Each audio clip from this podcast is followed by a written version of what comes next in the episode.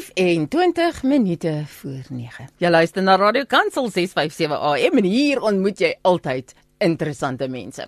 So gaan kamp ons mos en 'n paar keer op die kampe is Leni van Antwerpen. En sy is van daai glimlagte van alle glimlagte en natuurlik as ons kamp hou dan gaan kyk ons altyd wat beteken iemand se naam en Leni se naam kom van Magdalena af beteken torch beautiful light bright shining. Hæ? Huh? So nou moet jy mos nou die mens beter leer ken en ek gryp aan ek sleep haar ateljee toe. Hallo Leni, hoe gaan dit met jou? Goeiemôre, goed, dankie jy Jenny. Fantasties, baie dankie. En daar op die kampe vertel jy my dat jy te werk companion werk. Nou voordat ons bietjie ingaan daarop, moet jy eers jouself bekendstel. Jy het al na hoeveel onderhoude geluister? Jy weet ek gaan hierdie ding vir jou vra, want daar sit hulle nou by die huis. Jy kan kyk op Facebook of YouTube. Daar sal jy sien hoe lyk die pragtige Leni vandag. Maar um, sê vir ons wie is jy? Ek is Leni van Antwerpen. Ek is 53 jaar oud. Ek is gebore en getoe in Germiston Primrose en ek is nou die afgelope 15 jaar in Pretoria. Jy bly hier so naby. Ja, ek bly Littleton. Yes. O, okay. En persoonlikheid gewys, as jy nou moet sê wie hoe, hoe jouself moet beskryf. Ehm um, as iemand wat baie lief is vir mense. Okay, mense mens. Mense mens. Um, ek hou van drukkies, ek hou van om te luister, ek hou van om te gee. I'm a giver. Ek's mal daaroor. Um, maar jy's ook geduldig, is jy nie? Geduldig? Yes, geduldig ja, verseker. Ver, ja, verseker geduld omdat ek die tipe werk doen wat ek doen, moet jy geduld hê anders sal jou alles anders is sal dit nou nie mooi wees en nee, sal werk. Dit sal nie werk nie. Want companion Afrikaans gaan dan nou wees metgesel van 'n aard, né? Ja, so ja, daar's nie 'n Afrikaanse woord nie, maar ja, met ja, metgesel. So presies, wat is dit? Wat doen jy?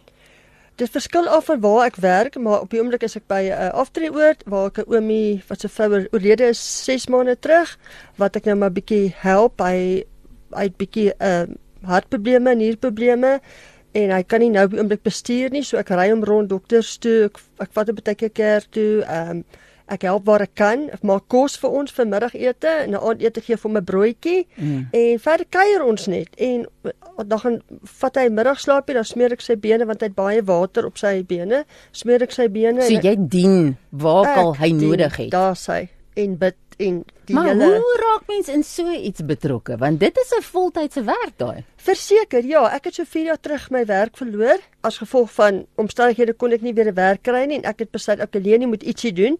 Ek het nie familie of enige iemand nie, so ek moet ietsie doen. Toe ek begin met pet sitting wat ek nou al lank doen, mm. house sitting en toe sê iemand vir my, "Maar hoekom doen jy nie companion nie want jy is 'n mens mens." So dis is 'n amptelike ding. Daar ja. is so 'n ding daarby. Ja mense doen. Ja, daar's 'n groot behoefte by aftree oor. Daar's baie mense wat alleen is wat wat net wil hê moet net kom sit en wat hulle praat en jy luister. Ah, en toe het ek begin met dit en toe ek deur 'n agentskap en toe wou gehad hulle gehad ek moes 'n caregiving kursus doen, maar basens was dit 40000 vir die jaar. Wat? Paar jaar terug toe ek vir ek het nie die fondse nie, maar toe ek vir hulle toe sê hulle vir my maar jy kan companion doen. Toe sê ek ja, great en toe van toe af, maar nou is ek privaat deur die oom se kinders wat in wat in Australië is. So ek ah. is nou al privaat, ja.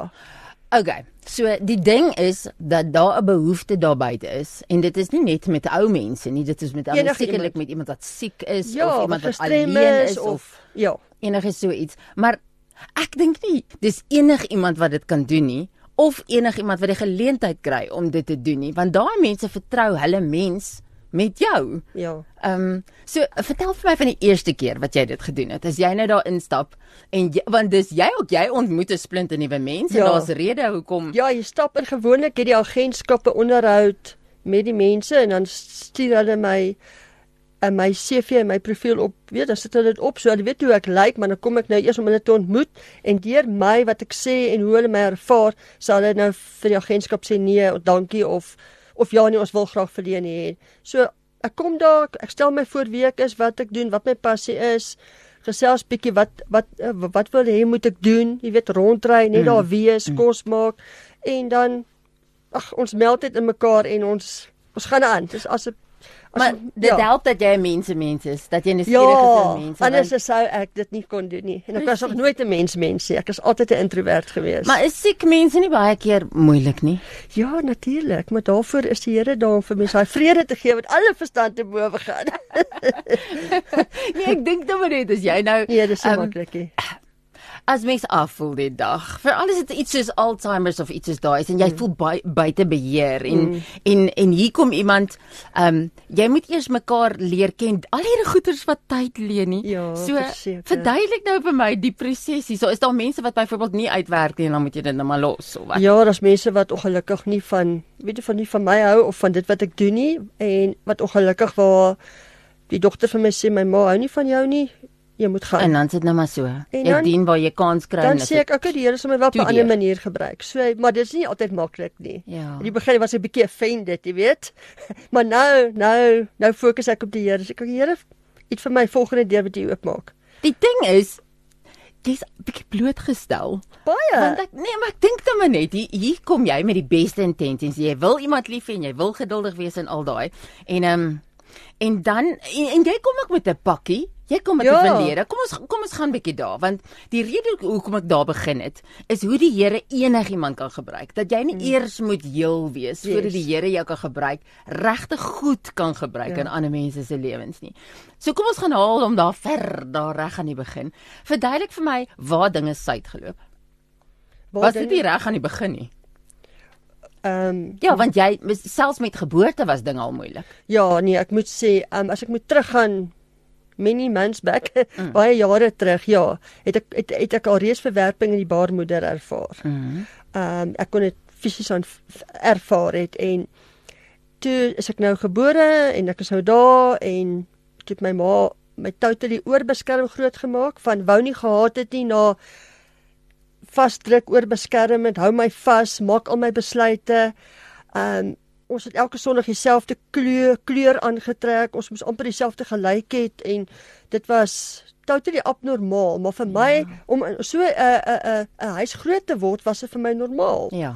Daar is iets anders nie. Daar's iets anders nie. Ek hm. gaan kerk toe, huis toe, werk toe, kerk toe, huis toe, werk toe. Hoekom was dit so? Hoekom was jy so bang geweest? Bang gewees. Wel as hy jou so beskerm het en dis en dis so ooreageer daarvan dan moet daar seker 'n uh, Ek dink omdat sy my nie wou gehad het nie, te besef okay, hier sit sy nou met my. Nou moet sy En ek was baie siek gewees en die dokter het gesê ek het 2 jaar om te lewe en hier sit ek vandag op 53. So die Here het 'n plan en hmm. purpose met my gehad. Maar terwyl die mens in daai situasie is vir 36 jaar wat ek by my maale gebly het, in daai environment waar my pa nie daar was nie. Hy het op konstruksie gewerk en as hy naweek kom, dan is hy gedrink, maar nooit geslaan nie, net drink, weet nie. Hmm. Weet, so ek het met dit groot geword en dit was vir my, nou gaan die kerk toe die Sondag en dan gaan hy weer aan en dan weet so dit was vir my ehm um, ja. Maar dit dit dit is nou wat ek terugkyk, kan ek sien, wow, dit was totally nie normaal geweest nie. Okay. Glad nie. As jy nou moet dink, wat was die effek daarvan gewees? Die verwerping in jou lewe en dan hierdie oorbeskermde, jy het nie keuses nie, jy ehm um, hmm. jy word ontneem van keuses yes, en besluite ja. en dit dit werk op jou selfbeeld in. Totally. Ek het ek het 'n introvert gewees op skool het ek nooit regtig maatjies gehad nie. Daar kan ons begin. Hmm.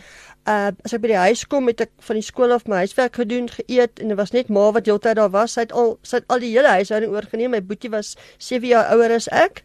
So ons het nie regtig daai persoonlike verhouding gehad met mekaar nie. En jou boetie was dit dieselfde met hom gewees of was dit meer nie? Nee, hy het hy het gedoen wat hy wil. Hy was O, dit is die meisie. Hy was totally die opposite van my. So hy het hy het gaan jol. Hy het nie omgegee wat my ma sê nie. Okay. So en ja, en maar ek het dit nooit raak gesien. Ek gedink dis normaal en toe ek nou begin groot te word en werk en van een werk na 'n ander werk gaan en besit ek maar, "Jo, iewers is iets fout." Hmm. En toe ek nou begin nou mense leer ken uit ander gemeentes en saam met hulle kerk toe gaan en toe besef ek maar daar's meer.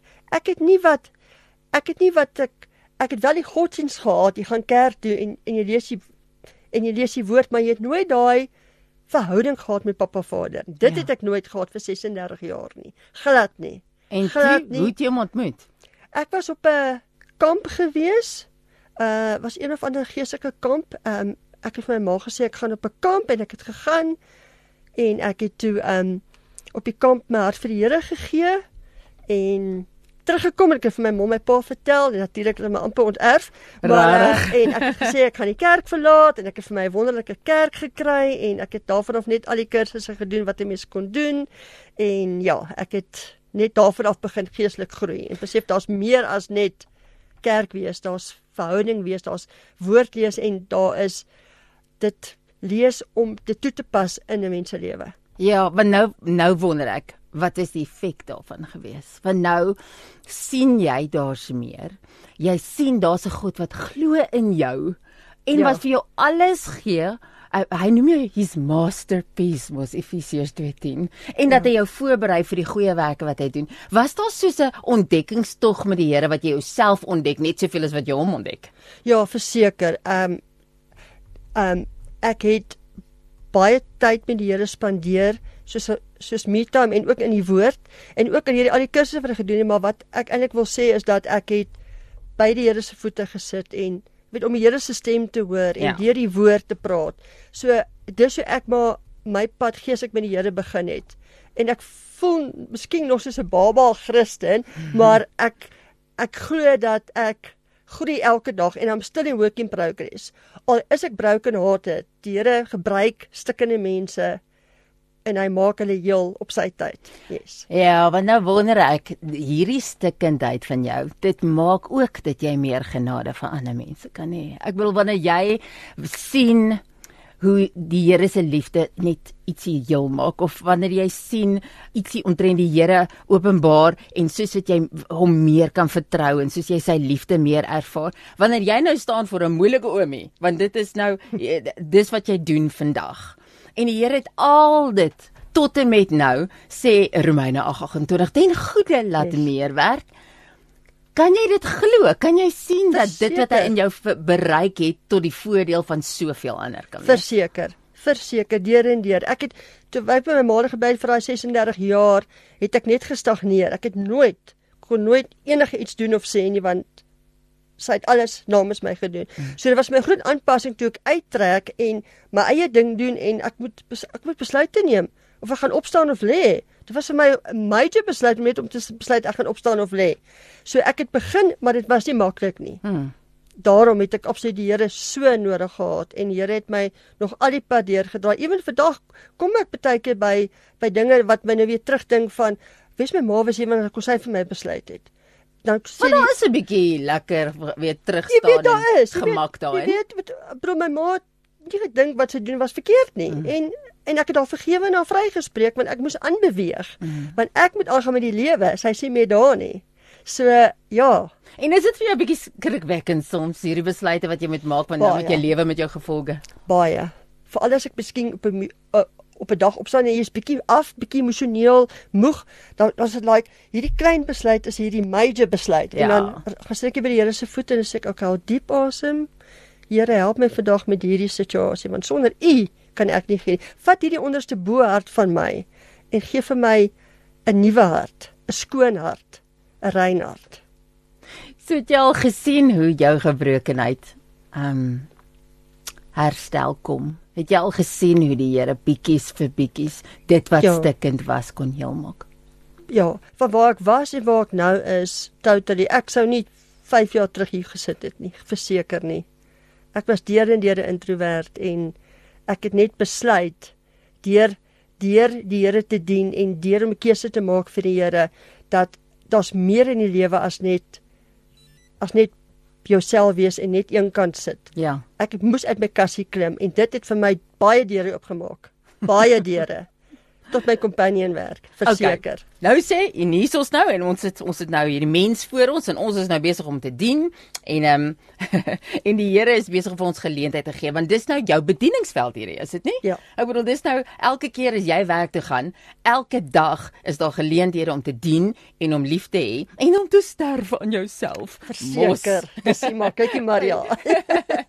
so sê vir my wat dit is wat jy tafel toe bring dan. Wat dit dit wat die Here nou in jou geboue deur al die jare. Ehm um, van die die die die swakpunte en die sterkpunte mm. is mos deel van 'n pakkie wat jy tafel toe bring mm. vandag me, mense mee kan dien. As jy met kyk na jou lewe, wat is dit wat jy het? Wat ek het, eerstens is ek het ek het Jesus. Ag man, ek wat sê dit weer. Ek het Jesus wat die Alfa en Omega is, wat ja. hy is my all in all in one. Die Here is my pa, my ma, my my beste vriend omdat ek alleen is. Ja. Hy is hy my beste vriend en al my vriendinne is my is my um is my familie. elke mens met wie ek elke dag 'n pad stap of ontmoet, is vir my soos familie. Ja. Want ja. So ja. Okay, so ja, elke mens wat al in, ingebou het in jou lewe is iets wat jy bring na daai verhouding toe. Jy, jy kon in in verhoudings met ander mense al lesse geleer het en foute gemaak het en al daai. Ja. Ehm um, byvoorbeeld as iemand moeilik is, want dis die heeltyd waarna ek terugkom, is Ek is so beïndruk deur jou geduld. Ek is so beïndruk deur jou sagte gees. Dit voel vir my of jy meer genade met ander mense het as wat jy met jouself het. Verseker ek is baie hard op myself. Ja. En ek leer nog elke dag om nie te wees nie. Yes. So ek dit is- beteken, so jy as as jy nou iemand het wat jy dien op hierdie oomblik en hulle maak foute, hoe hanteer jy dit byvoorbeeld? Sjoe. Ek bedoel persoonlikheid Ja. gewys of ongeduld of Ja. misluk met jou of wat ook al. Jy jy luister en dan sê ek dan dan sê ek vir myself ek gaan net gou 5 minute net gou badkamer toe of buite in die tuin of Time waar out. al. Time out. Ja. En daai paar minute dan sê ek vir die Here, Here, ek ken die situasie. Ek weet ek weet hoe om dit te hanteer nie, maar ek weet saam met U kan ek hanteer. Geef my net U vrede, U wysheid, want sonder Here se wysheid en insig kan ek dit nie doen nie. Maar dit is nie maklik nie, maar dis moontlik met die Here se genade en die Heilige Gees wat deur 'n mens werk. En dan sien jy dat hy dit doen. En dan doen ek dit. Leni, praat met Suid-Afrika. Hierso? Nee, van alle lesse, van die verwerping tot die herstel, tot die dien wat jy het vandag, né? Lesse geleer. Kies een wat jy dink as mense net hierdie een dingetjie verstaan, kan dit hulle dalk help in die lewe. Al wat ek vir mense daar buite kan sê is maak nie saak wie of wat jou verwerp of wat mense aan jou gedoen het nie. Jy's 'n individu en die Here het ons almal ewe lief. En it doesn't matter what wat jou verlede was, dis wat jou toekoms nou hierdie oomblik is. Mm. En never ever give up. Ek het al baie moed opgegee in my lewe en ek het vir my is Filippense 4 vers 13. My ek Leni is tot alles in staat die Christus wat my die krag gee. Want dis al wat ek het is net die Here met sy en sy genade. Lady, ek hoor dis lewe vers daai vir jou. Dis een wat jy geleer het die harde manier en wat jy nooit sal dit los nie. Jy sal altyd vashou en daai oog koop almal het so een in hulle lewe wat hulle aan kan vashou. Dankie vir die kuier. Baie baie dankie, Ek dankie. dankie dat ek 'n stukkie van my lewe kon deel. En ons gaan weer saamkamp, né? Ja, Ek verseker. seker maak ons twee gaan weer. Verseker. Praat ek mense engele tale. This is the new creation. En 9 uur en dan doen ons jou nuus.